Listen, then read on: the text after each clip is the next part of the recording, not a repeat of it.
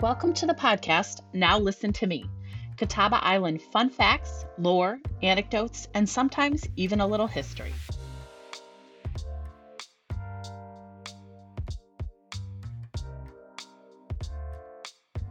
This podcast is brought to you by the Catawba Island Historical Society. These stories and conversations, not necessarily 100% historically accurate, are told by lifelong Catawba Island resident Don Rhodes.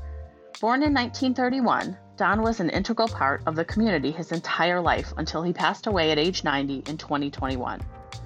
Don's passion for preserving the artifacts and stories of Catawba Island led to establishing the Historical Society and the Catawba Island Museum. The trustees of the Historical Society share these stories with you, largely unedited for content, so you can get a glimpse of what it was like to sit with Don and hear the stories in his own words. These recorded stories are a complement to all the contributions Don made to the History Museum and the entire community.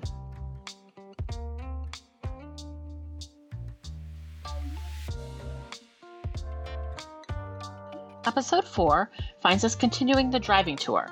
We're now leaving the Catawba Cliffs near the Catawba Island State Park end, and we're coming down Moore's Dock Road, then across to Schoolhouse Road to Northeast Catawba Road. We'll hear about some historic spots on Northeast Catawba Road and head back to Harbor Island.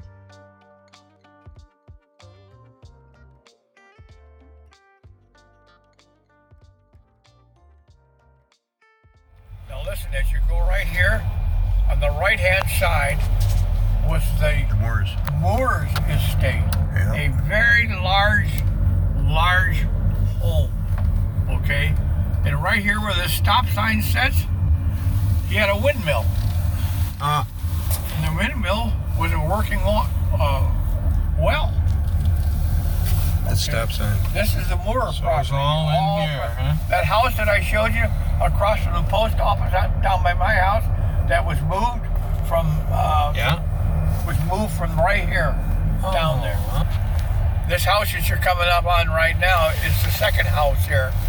The first house on here was the Bumgardner cottage. Remember. I said Mary Hilker married a Bumgardner? Right. His family owned this cottage here. This cottage here was never, this whole area was never part of the Catawba Cliffs area. It predates the Catawba Cliffs. Moore.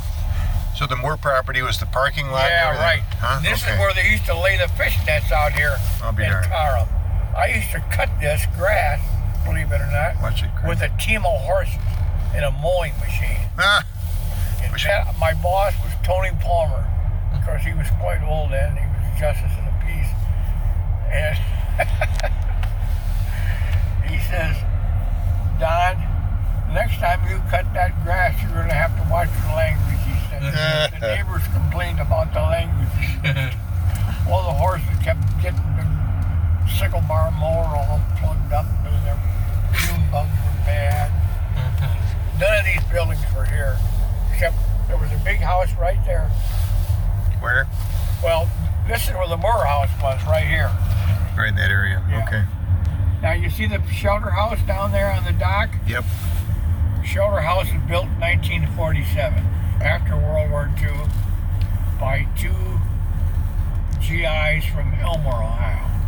I used to work here. Changed the toilet, wash it. So you're the one with the blue roof. That's the shelter house. Yeah, Okay. stone was down there. Okay. The other is a boathouse. Right. And you see the dock that's out there now, it's all one. Yeah. It used to be two docks, Right. and they filled in the center. And they built these other docks later, fish docks.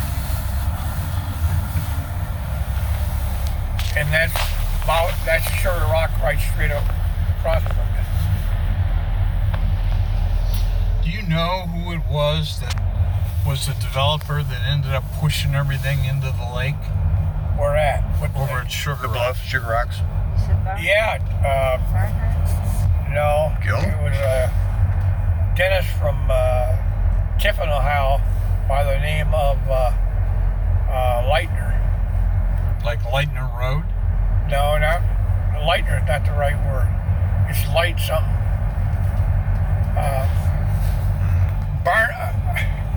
I mean, Barnhold.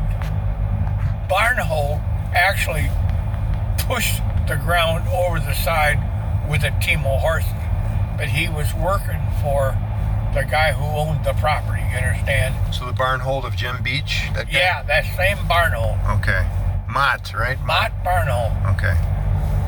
Boy, you guys are correcting me now. Well, Don, we learned That's from good. it you taught us well. I knew Mott. He was a good guy.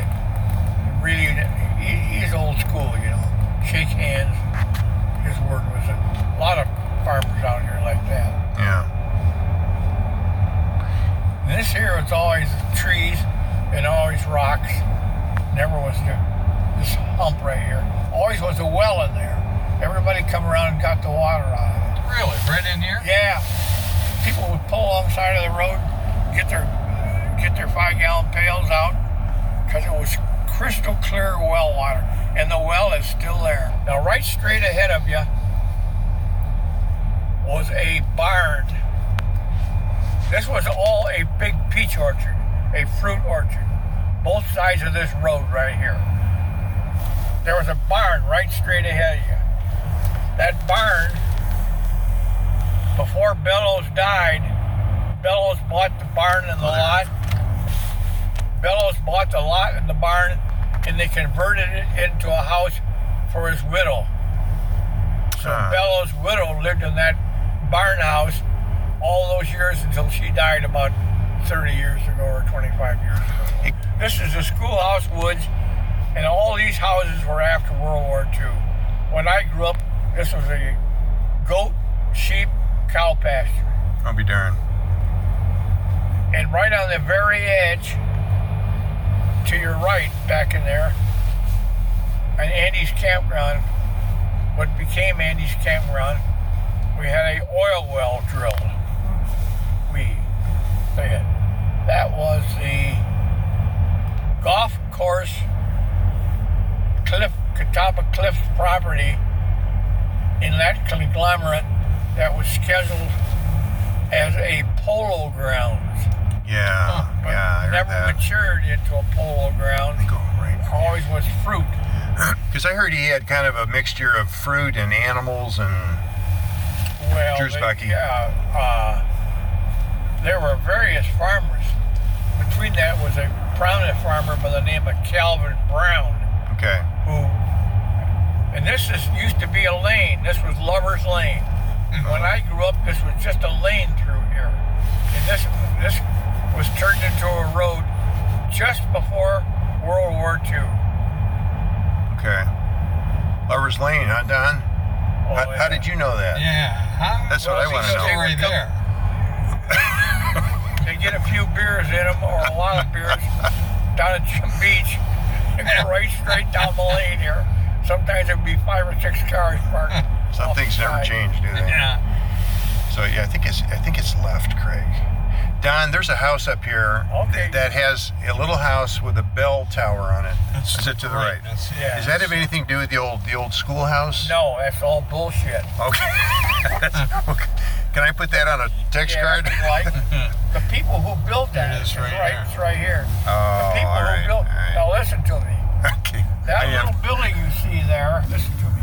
That little building right there that you see was put together or built by Dick Hess. Dick Hess built, bought this property Dick Hess. from a Lem Hyde, L-E-M, Lemuel Hyde, Lem Lemhide. was the first family, was the first residents of what is now Catawba Island, and they established themselves as settlers on the end of Muggy Road. Really? What was the last name again? Hyde? Hyde. If you go to Put-in-Bay, the first burials on Put-in-Bay in the graveyard are Hyde's. Wow. Lem Hyde's mother and dad are buried on Put-in-Bay as the first residents, okay? Hmm. Then when Hyde had some trouble with the Edwards, people only lived over there five or six years and they got in trouble with Crosswise with the. Edwards, right? Yeah. they came over here to Catawba and established themselves as the first residents on Catawba, and they were located on what is now Muggy Road. And they went to school down in Danbury because at that time the end of Muggy Road was closer to Danbury than it is these what became schools here on Catawba. But the point is, when Dick Hess purchased this property, at, right after or during World War II, that that vintage, he gave Lem Hyde a house to live the rest of his life. Hmm. That's the house he built for Lem Hyde, that little house. Okay. Now, One of the owners after that said, What the hell do I do with this little building? Put a belfry on it and call it a school. If Hyde was the first person who moved to live here, that had to be not long after the Indians left. So that would be around 1830. Right in that, yeah, right. So if it was already called Muggy Road, didn't the Muggies live here first? No, the Muggies, the road probably did not have a name. it Ah, probably okay. wasn't even a road. It was just a damn little Okay, you're just identifying it as Muggy Road. Muggies it. were, uh, were the Muggy boys had four or five parcels of property, and they sent the paperwork through the Catawba trustees to get a paved, uh, certified road. Got it. And whose, who's whoever name's on the paper is usually the name that's carried on the road. You know. So so Hyde predated Porter and all those people. Oh yeah. Wow. How Yep. about that? I didn't know that. Didn't know And they were the first ones that put in Bay. If you ever get over to that early cemetery out towards uh, Yep. the state park dock, right along the road, a couple of big stones, is Lem Hyde's mother and dad, and I think a brother or a sister. So what happened to the Hyde family Oh, there's, here? there's Hydes all over. So there's they- Hydes in Oak Harbor.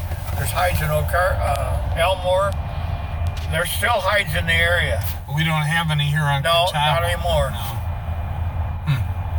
Okay. Was there a Hyde baby? Was the first white baby born? Was that a Hyde? No, first white baby I think was uh, uh, Neil, right? No, well. Wasn't Neil born? she married Neil, but she was an Elthorpe. Althorpe. But they- Elthorpe married. She married Clark Neil. I thought it was a baby born on uh, Mouse Island. You were telling us, Well, that was that was Clark and Emily. that was Clark and Emily Elthorpe's child. And I can never. It's kind of. It's it's not an odd name, but it's a strange name. Now, do you want to go down the beach or not? Sure. Yeah, We'll take a left up here. right here. Well, No, yeah. That goes into Nor'easter Club. Yeah. Where do you want me to turn in? Well, you should have turned there. Oh, okay. Any one of these roads is all right. Turn on this one. Take a left. See. This is where Barnhold lived, right here, guys. Where? That was his estate, right here, where the where the where the animal doctor is. Oh, You can't get back. You have to go back to the uh, road. I'll Uh, turn around. but I did know Lem. Lem, I think, was a bachelor. I don't think he was ever married. Yeah, take this next road up here.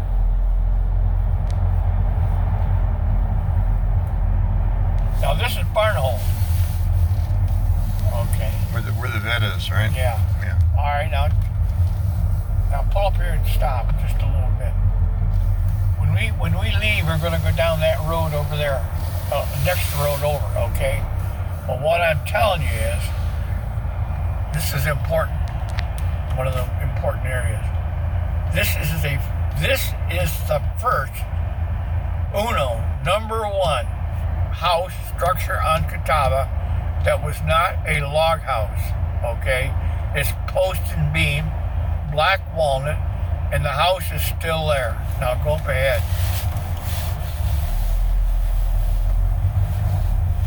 See that first house right there? Where are we looking? Right on the left-hand side. Left? first house. See it right there? Yeah. Hold it.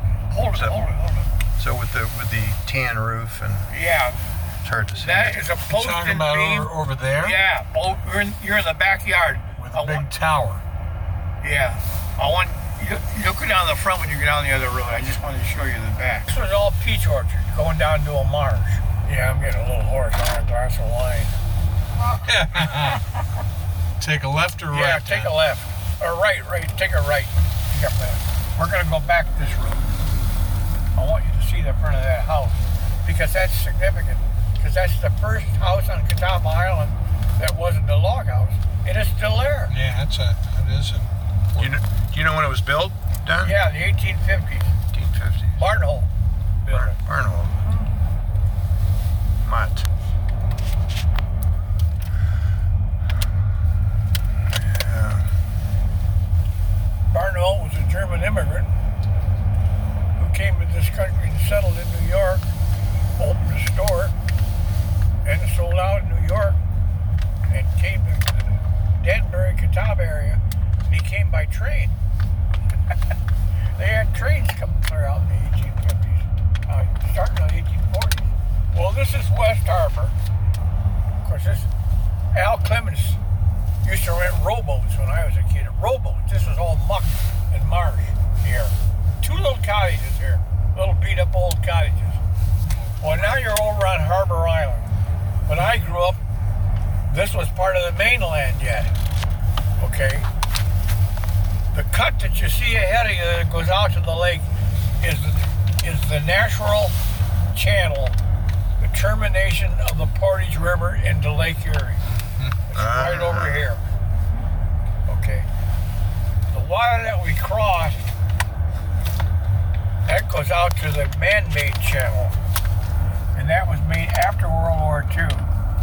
This whole thing's Harbor So Island. we're on Harbor oh, Island Oh, yeah, right now. Yeah. Go up straight. I trap mushrats here every fall, 100 ducks. Now, when this was attached to the mainland, where that man-made cut was, this was part of Catawba and not Harbor Island. And everybody, not everybody, but people who wanted to duck hunt, this is where you come out and do duck hunt.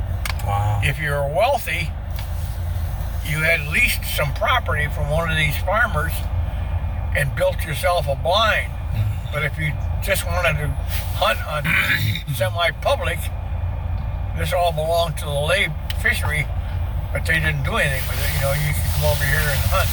This is West Harbor. Going more than one side.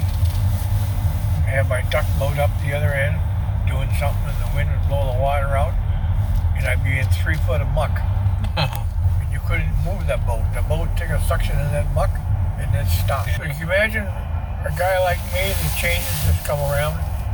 You, how'd you like this? It's all marsh. And you trap mushrats here, water two, three feet deep. I'll You look at it. I know what color it It's is. I'm gonna. boggles my mind. You get right on top of here, stop for just a second.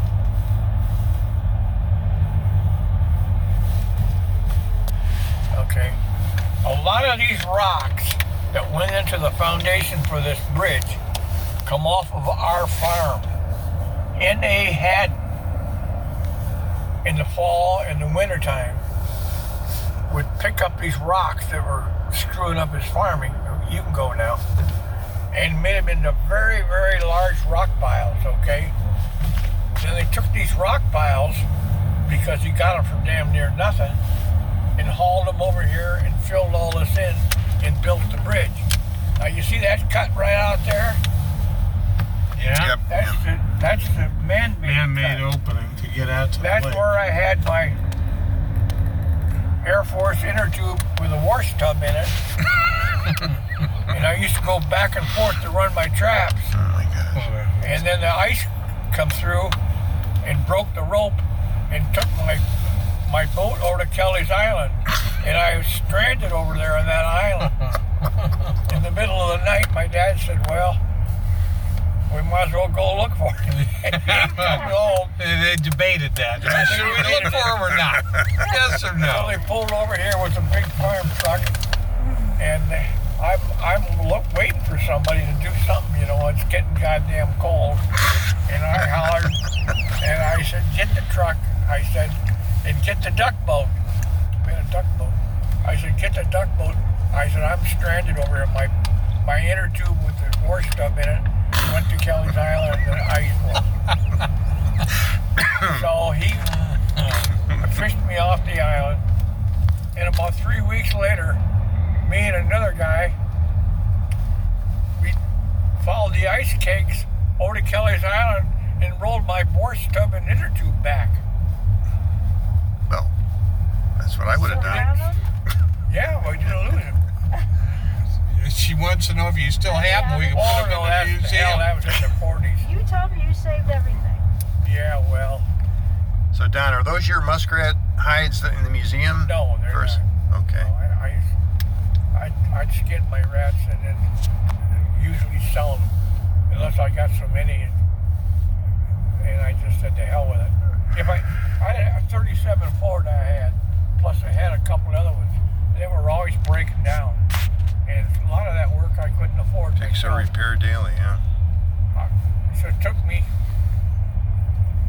took me $150 every time I went up over the Parkland Bridge with five guys in the car to get the transmission to pull on. Oh my God. This is the house here, Don, right? Yeah. That's the house that Jeff Brown lived in. Okay, I didn't know that. Doesn't look like Yep. much, does it? That's the that's the original black walnut post and beam house. That's the first structural house that wasn't a log house, Yeah. okay? Right there. That's an important house to know about where it is. Cool. And this is gangways over here. Giant gangways Which, mother. right, right there. Yeah, that's Maryland. We're here. Uh-huh. Their big house had a big house on that hill. I can remember it burning. Of course, before we had fire department. Geez, everything burned down here. huh? All right. Are we near where the the Owen Gamble Hotel was? No, we're gonna go that way now. back down. Okay. I wanted to show you something else. Take a right here.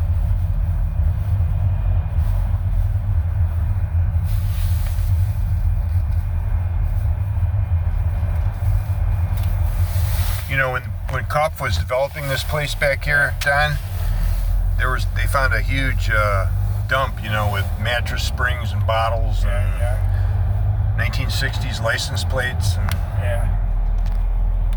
It was 1860 they had something.